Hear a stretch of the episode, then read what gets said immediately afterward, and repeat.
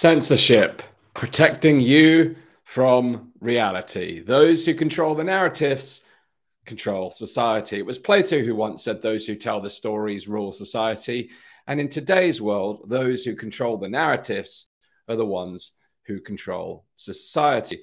In this episode, I'm going to be exploring the latest clampdowns upon free speech, uh, including scientific papers being retracted, presidential candidates getting shut down, bank accounts getting shut down, meetup groups getting shut down, and more. So uh, it's it's a big subject. Now I want to let you know that I am recording this live this evening, and I am at home alone this evening. My wife is away, and I'm looking after my boy who's asleep. So if this little thing my boy starts crying, I may have to run off. Now, the context of what I've already just said, I've mentioned my wife and my son. Now, I'm in danger of alluding to a nuclear family here, and I'm not actually sure if that's something that's allowed to be spoken about in public anymore, and this kind of drive towards subversion of reality, but that's a different story.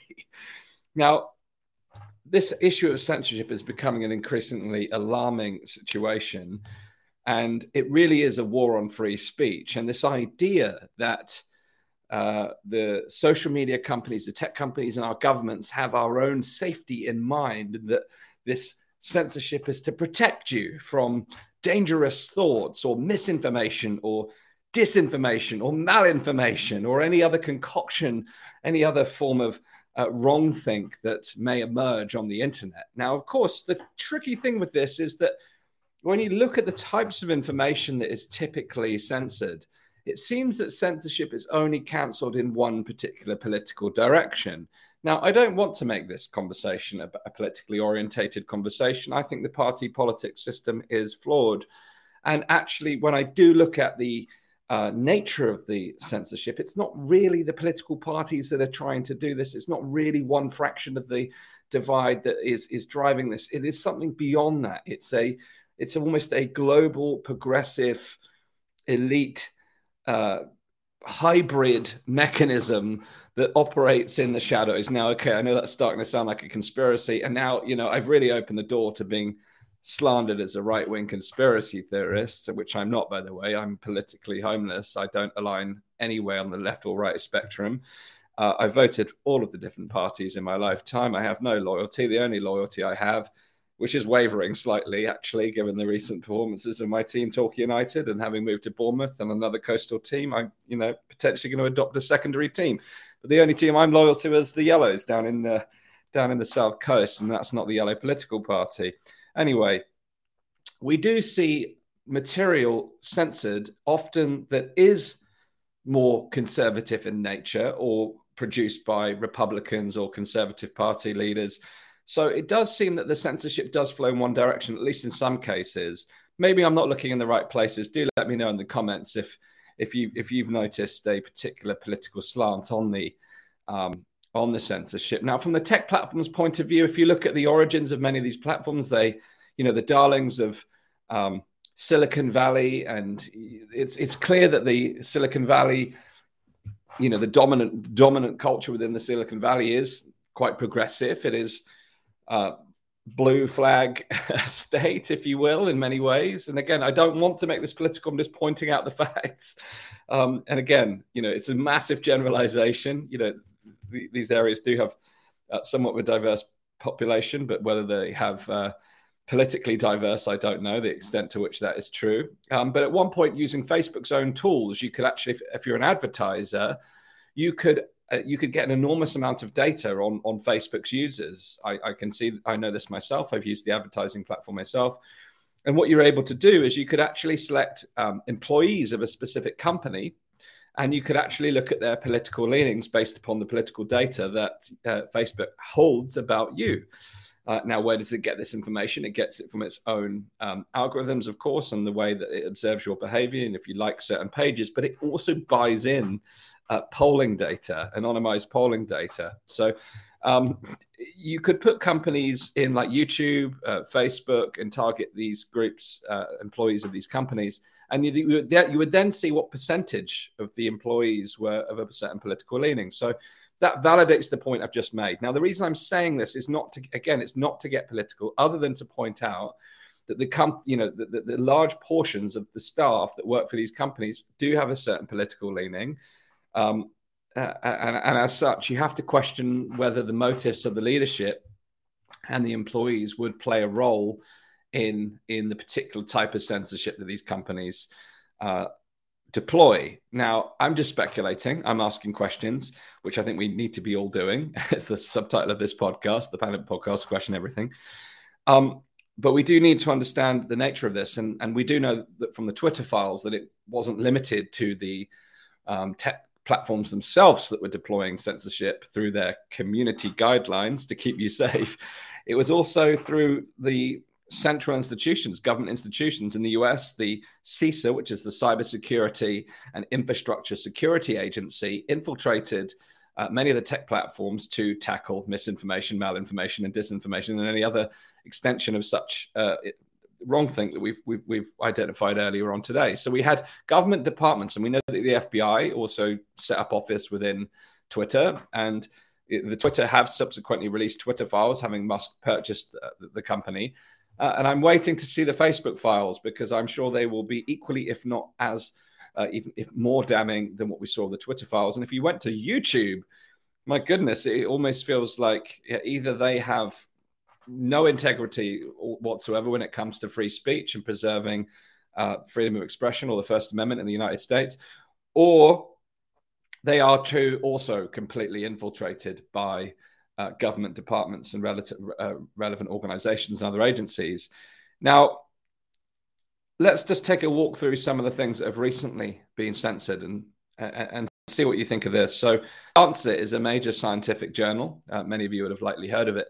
The Lancet removed a significant paper that was recently published within 24 hours uh, of it being published, which attributed significant related uh, vaccine related mortality. Now, of course, that is a very much a huge challenge to the narrative. You know, it broke down the number of days on average that people would uh, live beyond uh, having the jab and ha- having these uh, fatalities uh, and other injuries.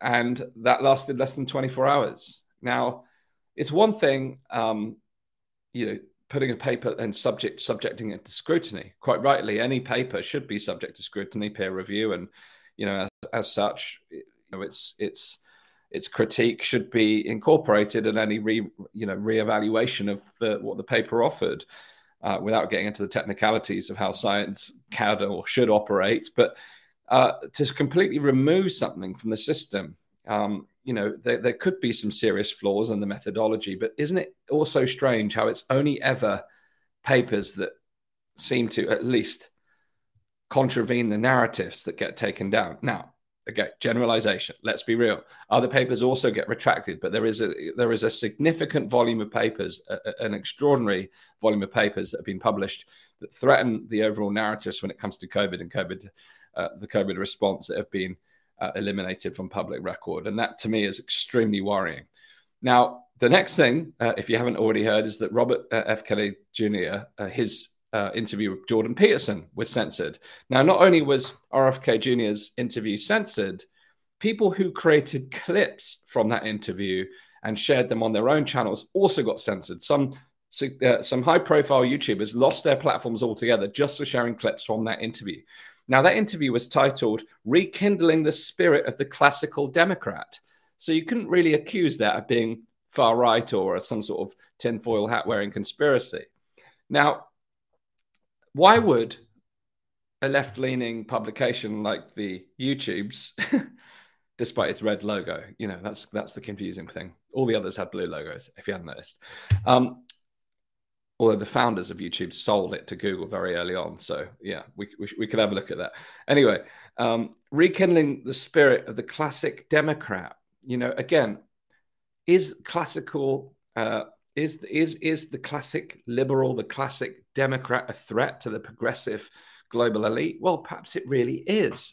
perhaps it really is. Perhaps it, you know, when it when it stands for free speech and, and and various freedoms and fundamental rights, that does threaten the narrative because right now that not only the narrative but also the agendas that ultimately seek to censor, shut down, surveil, uh, control, and, and the classical liberal would not support that. So RFK Jr. is a big threat to the current emerging order. Um, but whose right is it for YouTube to then censor that that conversation? A presidential candidate, and he's not the only presidential candidate that's been censored. Um, Vivek uh, Ramaswamy uh, in May was censored on YouTube for talking about environmental issues and fossil fuels. Um, in Australia recently, uh, John Ruddick, who's the Lib Dem uh, candidate, his maiden speech in Australia was taken down from YouTube. So surely you could argue that YouTube is directly interfering with the electoral process. If you censor political candidates for their views, then surely if you, if you are going to do that, then you must do that with even with an even hand, an even fair hand. Now we know over the last few years there's been this ridiculously paternal approach. It's not paternal. Like you could look at it, you could look at it that way. In fact, you know, I, I used to look at it that way in terms of the safetyism aspect of this. You know, as a father, you know, I just pointed out my two-year-old. You know, I, I have to, I have to take stock of his own safety for things he doesn't have awareness of yet. You know, it's not authoritarian by any stretch, but I have to get that blend of guidance and being like, that's the oven. you can't put your hands in it um, when it's on. he tried, you know, tonight, but brilliantly and intelligent, the intelligence of this young boy. He got the oven gloves. Unbelievable. Anyway, side story. the point is, when it comes to um, our relationship with these platforms and with the state, in fact, um, it, the, these relationships have been ter- determined, uh, termed kind of um, paternal in the sense that they are looking out for our safety. Now, the ridiculous thing is, if you take that analogy and imagine, you know, I've only got one child at the minute, but if we have a second, imagine if I treated them with with obviously I would treat them differently based on their personality, character, temperament, of course, but I would treat them fairly. Now, what we're seeing here in this realm is that we're not seeing a fair approach. We're seeing anything that challenges the incumbent system and the um, the organizations and the guiding philosophy and worldviews that underpin the system right now. And the system, it's important to look at it as a system, as a machine, because the political candidates themselves, I don't like the term people describe as puppets. You know, I think that the, the, the politicians do have some autonomy. You know, let's not reduce it to that level. But at the same time, the sentiment is clear that we have these public private partnerships, as we see in the censorship industrial complex, which um, Matt Taibbi and, and Michael Shellenberger have, have illustrated, and, and, they've demonstrated, quite frankly, that there's hundreds of organizations in cahoots. You know, if you look at the definition of conspiracy, I think there is a glaring one right here uh, a, a conspiracy to control information. It absolutely is a conspiracy to control information. 400 plus organizations from NGOs, non-profits, uh, intergovernmental organizations, for profit organizations, private corporations, and governments colluding together to shut down uh, misinformation, hate speech, mal, mal, mal speech, disinformation, all of these other uh, other forms of uh, speech that ultimately threaten the narrative, which goes back to my opening comments. Those who tell the stories rule society, Plato's world. So those who control the narratives now rule society. So it's it's it's a mode of conserving the status quo. Um, and when you're shutting down presidential candidates or political candidates from a particular side of the equation, the political equation, then that really is, to me, electoral interference. And, um, you know, we, we can talk about ballot paper interference, but you know what? We know that in the world of uh, psychological manipulation, of uh, big data, um, behavioral science, nudging, we know that these tech companies can manipulate people's worldview and actually shift the vote. It's been it's been demonstrated. Um, so the fact that presidential candidates are getting shut down is quite frankly unbelievable. Um, and YouTube are a prime culprit, and they've been a prime culprit for, for censorship of other matters as well. And it's it's it's it's got a very narrow groupthink that is permitted speak. Anything else is deemed as misinformation, right wing conspiracy, tin tinfoil hat, all of the all of these labels, and it's very easy. So again, when I come to not wanting to politicize this, but to signpost, whenever you see any publication talking about these types of things, and now the Sound of Freedom movie in the US, automatically it started to be described as a right wing QAnon conspiracy theory. So when everything is smeared as right wing, you know someone from the right wing and themselves aren't going to use that smear, are they? That would be ridiculous. So the traffic is clearly heading in one direction. There is a there is a a, a left uh, attack on the right. Now, again, I told you I'm politically homeless. I don't subscribe to the left or the right. I'm relatively central, neutral. I'm left and right on different things. Therefore, I don't exclusively subscribe to individual voices. In fact, I actively, through my sense making approach, I like to listen to different perspectives. I like to you know, find the edges of the bell curve on both sides, which means I'm looking at the news sources from, different political leanings and backgrounds in order to get a wider wider perspective. And I'm not seeing, you know, the headlines saying, you know, far left conspiracy theories uh, in and, and far left material uh, that's that's being shut down. That's not what's happening. So we have to look at this this political sway within this, and and and also look at the global influence. You know, and, and I don't like actually reducing it to this distant, shadowy, deep state central uh, group of authorities. But it, it it's it, I understand why people do that because. It, it is such a blurred blurred lines between all of these high powered organizations and individuals that ultimately control the media and uh, as i said those who tell the stories control the society rule society so um, and they always come with these really nice names. You know, they come with these really friendly, um, you know, countering digital hate online. I mean, who wants to live in a hateful world? But you know, it's not hateful information; it's hateful people that you want to worry about. Um, you know, it's hateful people that create genuine hate. But when you start to clump in political narratives with hate, okay, you know, if you go to the extremes of the bell curve on a political narrative, you may well find hate. But again, you'll find hateful, broken people. You know, hurt people hurt people. That's a that's that's well known. But it happens on every spectrum. You know, it doesn't happen just on one side of the bell curve. So we have to look at the underlying trajectory here, and we have to call it out for what it is. That's really, really important. Um, it's really, really important that we do that. Um, and uh, that way we can actually start to bridge the gap. So we're seeing presidential candidates from both sides of the political spectrum being censored. Um, we're seeing meetup groups being shut down. This is this is a fascinating one. There was a, there was a New York meetup group called COVID Contrarians, uh, which was about uh, taking a contrarian view on COVID, and it was a, a, gathering of minds of people who didn't agree with the um, centralized restrictions and mandates and such. And when you actually go and find the original blurb for the meetup group, it was very sensible. You know, there's nothing wild in there. I can understand. You know, there is some there is some madness amongst the madness. You know, genuine madness amongst the madness. But this meetup group was closed down. I've seen uh, events that, that were set, set up on Eventbrite shut down for their views. We've seen bank accounts closed down. Now, again, I'm not going to get into the politics of Nigel Farage.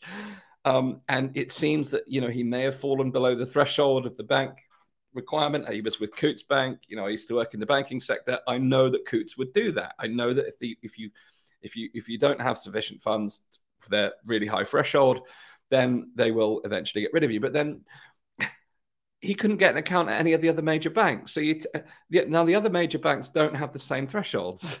So you, you're telling me that that's not somewhat politically motivated? I don't care about the politics. I care about the issue that people are being debanked.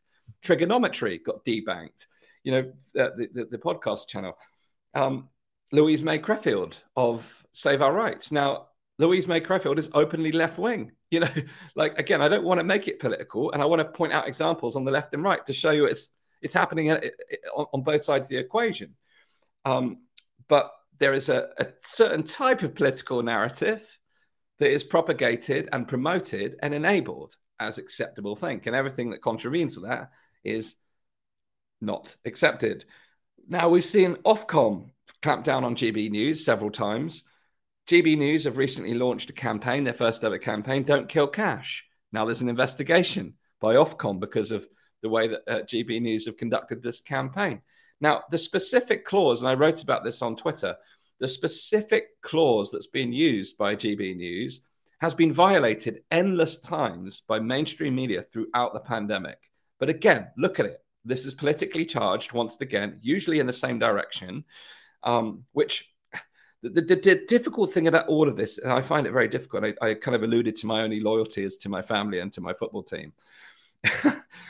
but in politics, people are very loyal to the party. I, I can I've never been able to understand that because I've always been I've never identified with a particular party. I've never had that sense of loyalty. Maybe I'm missing out on that. Maybe there's a maybe there's some solidarity and some some some uh, you know tribal belonging that comes from that. I've never had that. I actually get more belonging from being independent and independently minded than I do being part of a club. Quite frankly, I'm quite a lone wolf, really. I'm fiercely independent. I love spending time with people, but honestly, I'm quite genuinely fiercely independent, and that plays out in my political choices. So I've never understood how he could be loyal to a party, particularly when some of those parties in the last few years on both sides of the equation have had some ridiculously poor leadership. Like, and, and not only poor leadership, but like woeful track record of acting with integrity. Like, you know, I, I, I joke really about my football team and being the only team I'm loyal to.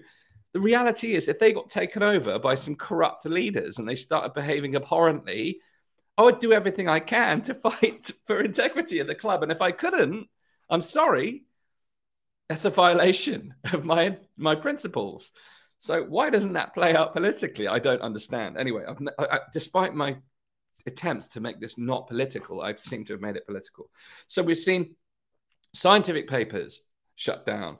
We've seen presidential candidates and political candidates have their content taken off YouTube. We've seen meetup groups shut down. We've seen bank accounts closed down. We've seen campaigns closed down. Um, uh, what else?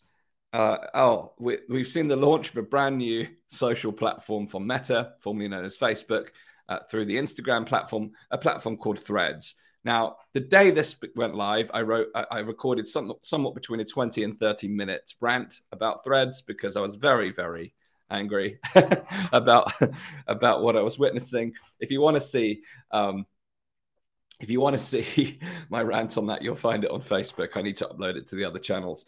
But here comes Threads, which is essentially a carbon copy for Twitter. Now, Twitter, of course, since the Twitter files and Musk took over, we've seen a, a, a liberalization of information. You, you know, it's it's it's all the shadow bans and all the censorship, all the deplatforming has been reversed, and it's an open place of dialogue. Now, I don't find Twitter a particularly wonderful place to spend my time, quite frankly. It's an interesting space for debate.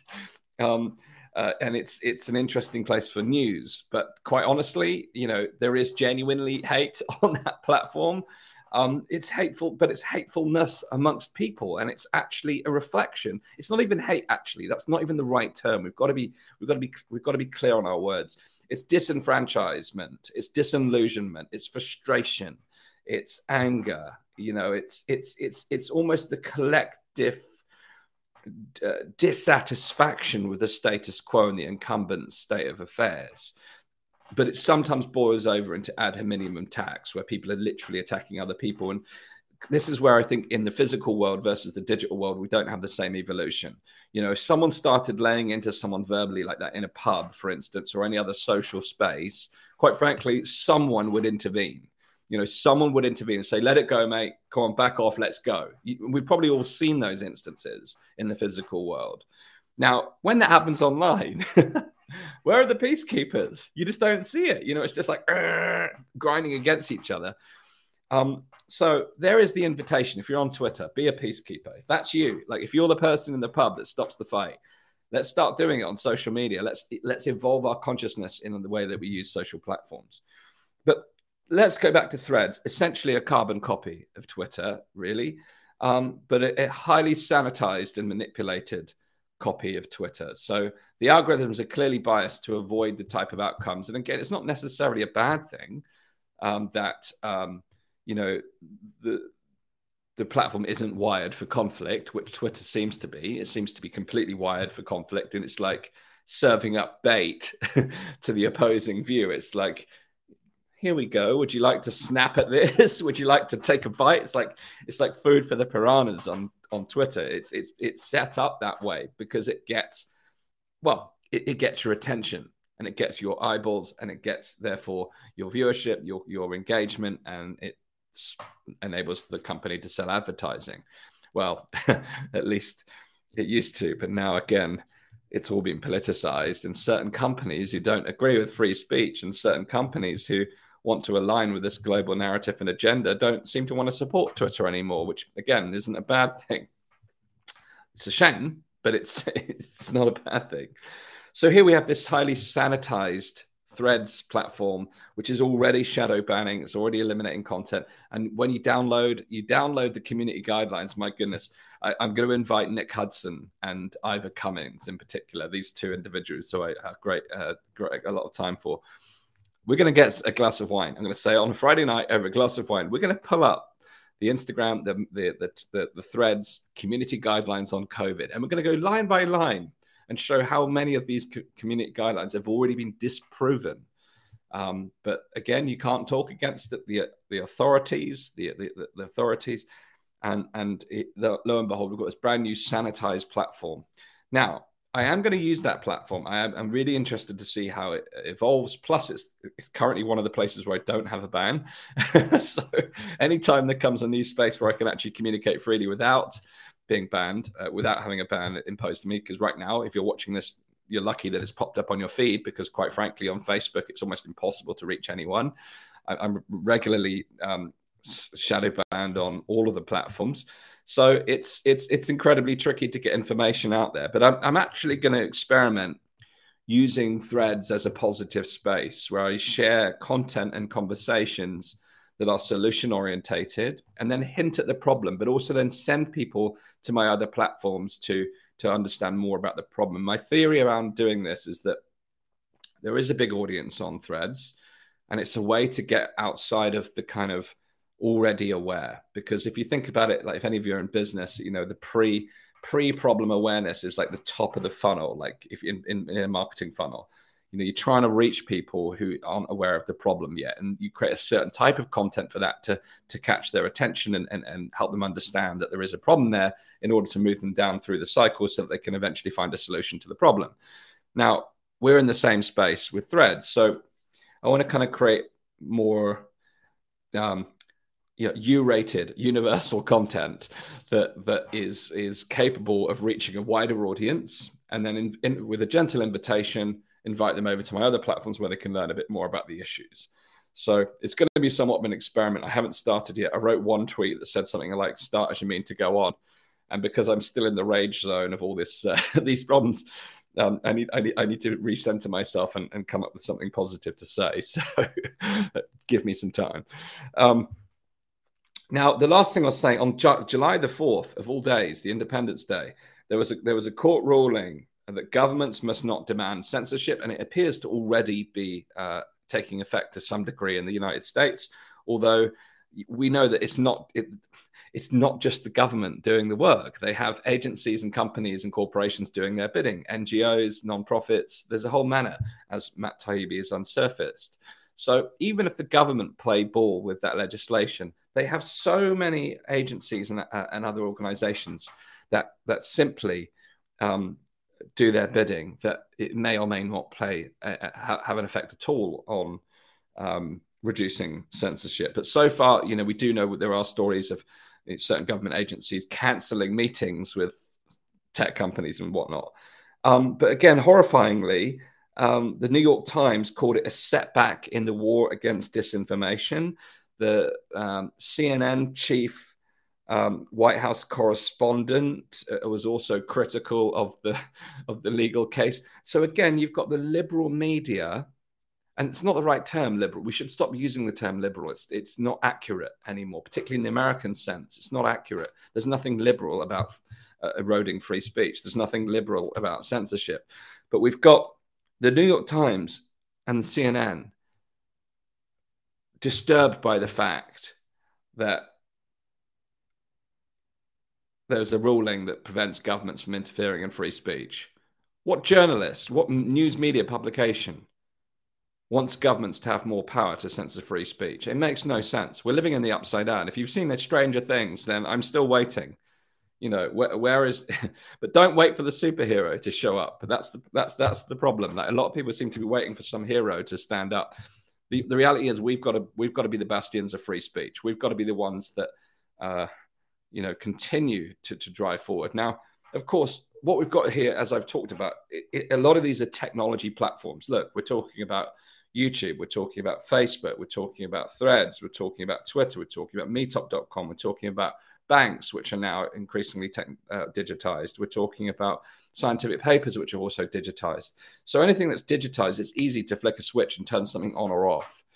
Uh, but the reality is, the global machine has its grip on all of these platforms, and that's unlikely to change unless there is a, a counterculture movement that, that, that radically turns the tide. And that, to me, is what we need. We need to create a counterculture movement that is uh, pro free speech, pro fundamental freedoms, in order to preserve these rights. And uh, here's the, here's the irony. you know, people say that uh, people on the left become more conservative over time.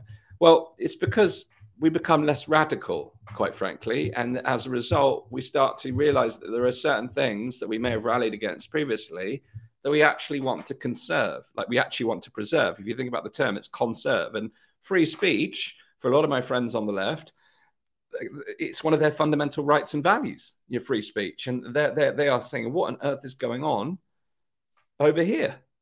We now need to conserve this. You know? so this is partly why I've never really understood uh, the left-right spectrum. And Nick Hudson spoke about this. Is it's actually a sliding scale between uh, progress and conservation.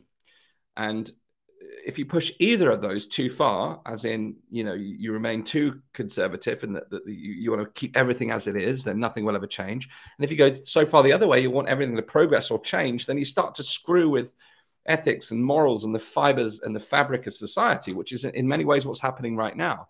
But I like that dynamic. But the reality is, there's always things we need to conserve. We need to conserve the environment. We need to conserve free speech. And there's also things that we need to progress and change. But it's when things go too far in the extreme of the bell curve, that's when things start to get inverted. And that's basically what's happening to many degrees here. So, you know, I, I think it's the, the, the, the dynamic between preservation and conservation and progress and change is a fluid one and it's context specific. um, it, it isn't a blanket approach. Uh, and perhaps that's that distinction for me is why I've always been politically homeless because it, your my approach depends on the context and and and the the unique circumstances surrounding something. So it means that I could technically be left wing on something and right wing on another. Um, but you know, I've already mentioned several things in this. I've spoken about, you know, I've mentioned in passing GB News, and I've said other things. So no doubt I'll be smeared at some point as uh, being some right wing conspiracy theorist. But uh, hopefully, you've seen enough of my 500 videos to, to know that I am indeed politically homeless. And again, I've talked politics far too much here, but it is playing a role, as I mentioned. So, uh, censorship protecting you from reality for your safety. Those who control the narratives control the world. It's time to fight back. 1994, uh, 84 is upon our doorsteps. Um, the reason I mentioned all of these different tech platforms is the is, is the sheer fact that it's entirely within our uh, grip to create new platforms. Um, but in many ways, politics is downstream from culture, and culture has been uh, um, shifting and molding since the 1960s. In fact, since the kind of rise of postmodernism, we're now in this kind of post-truth era, and there's there's ultimately going to be a pendulum swing, and we'll probably eventually go too far the other way, and it, you know life will continue in these crazy cycles. But in order to, to, you know, you look about the counterculture movement in the 60s, like, is it now going to be a counterculture movement in the other direction? It probably is. That, that's the crazy thing. But either way, it's down to the people to stand up for what they know in their hearts to be right. And it's down to the people to create the world that they know in their hearts, the more beautiful world that in their hearts they know is possible. And um, it's easy to kind of point at these global structures, elites, etc., central powers, and not point uh, back into our own heart and look at ourselves in the mirror and say, what role can I play in becoming a role model for change? How can I embody the qualities that I want to see in the world? I interviewed a wonderful gentleman, David Carter, this morning or this afternoon, whose talk, talks about his entire company talks about character development. And uh, his entire message is that uh, our character development is in our own hands, which is entirely true. I, I agree with that. So it's who we become through this and what we create and where we put our attention and focus that really matters. So people can try and shut us down and censor us and suppress us, and they might get away with it. But we can start building. We can start creating alternatives. You know, it's in the world of artificial intelligence now. You know, creating apps has never been easier. It's never been as cheap as it is today. You know, the technology platforms of yesterday are starting to show cracks. It's time to start thinking differently. It's time to start getting back into our local communities. It's start time to get back into nature. It's time to start getting close to our uh, our families and our friends and our loved ones on a local basis, and actually having open and and honest and radical conversations in order to actually navigate these issues together because uh, it's affecting us all and it's affecting our future. And I mentioned at the beginning that you know um, I'm on daddy duty tonight. My little boy's here, little Zaki. Uh, I'm flying solo tonight. My wife is in Bristol. I'm down here in Bournemouth. Um, but I'm not only doing it for myself and my family. I'm doing it for my young boy and his his generation. And uh, we we really have to raise awareness of these issues. Otherwise, some of these fundamental rights and freedoms that we've enjoyed uh, for for our, over the course of our lifetimes will be will be eroded. So it's it's on us. It's on us to preserve those things, but it's also on us to change some things as well. So uh, hope you found this broadcast interesting. Uh, let me know your thoughts about the state of the world when it comes to censorship. Um, I was hoping to talk a little bit about what I see as some of the solutions to this problem, um, but I'm already at 36 minutes and I plan to run for 20. So um, I'll be back um, to talk more about uh, the solution to this issue. I've got some uh, some key ideas on this, but I've hinted at some parts around how uh, creating new platforms, counterculture movements, um, uh, open dialogue and conversations. Um, and, and, I do think that I do think there are some things that we can do politically as well to challenge this on, on every side of the equation, and that, that's that's probably where I'm most excited in terms of initial plans because it's something that that can bring us together no matter where we land politically in our day to day lives. Um, so. Uh, watch this space on that. Now, speaking of censorship, last weekend we published our interview of Dr. Pierre Kory following his in fact, I'm not sure I can even say his his his book title out loud on this podcast because it's automatically transcribed. And when they hear the the uh, the, the, the word Ivor Mectin, hopefully that's a long enough gap, then they then they'll also censor this and, and, shadow ban it. But we released our interview on Sunday, and we were only able to publish it on Rumble uh, because we have a channel there we knew instantly if we put it on, on on YouTube, we'd be taken down, and we are already on one strike on our new channel, having had our last channel taken down. And we can't risk losing the channel at this stage. So if you haven't seen my interview with Dr. Pierre Kory, you can see it on our Rumble channel. And this Sunday, we've got Richard Vobes coming up. So many of you I know are um, familiar with his work and fans of uh, Richard's content. Well, Richard, I had the chance of spending some time with at um, at the Better Way conference. We, we captured a wonderful interview where he talks about uh, personal taking personal responsibility and some of the solutions that we can undertake. And I have some great news. If you haven't already seen, uh, Richard Vobes is going to be appearing at our Camp Out event in August. So, uh, Camp Out is taking place between the 10th and the 13th of August in Braziers Park in South Oxfordshire. Richard Vobes will be joining us on Saturday, uh, Friday night rather, uh, for a special session on Friday evening. So uh, if you're a fan of Richard's work, uh, look out for our interview on Sunday. And if you'd like to see him in person, then please do check out uh, campout.live to find out uh, about tickets for our amazing event. Our lineup is getting announced in a few days' time. We're really excited to reveal the full lineup.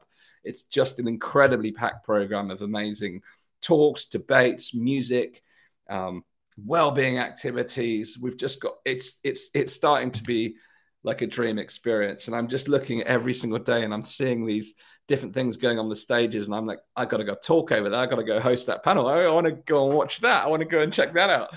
Um, so um, there's so much going on there for you. So if you haven't already checked it out go to campout.live and uh, get yourself a ticket. It's going to be an amazing four days a wonderful site in south oxfordshire um, just so excited about what we're putting together for you. So uh, we're hosting a webinar on on Monday night. Um, again, if you're on our newsletter, you'll see the details for that one.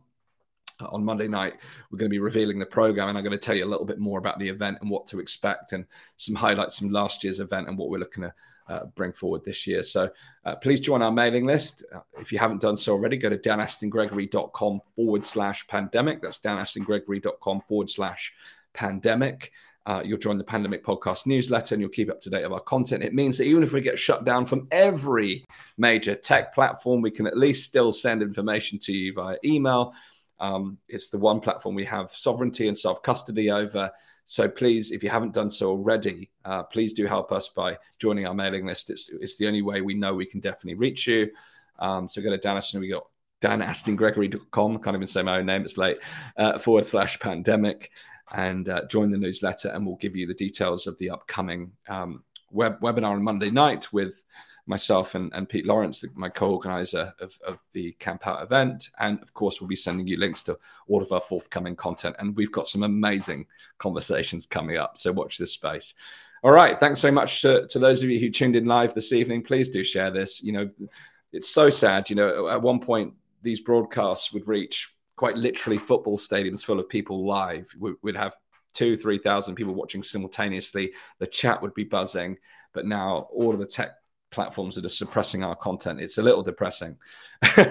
so uh, please do help us break through that by hitting the share button if you even can. Let me know in the comments if the share button even appears. I've had so many reports that you can't even hit the share button.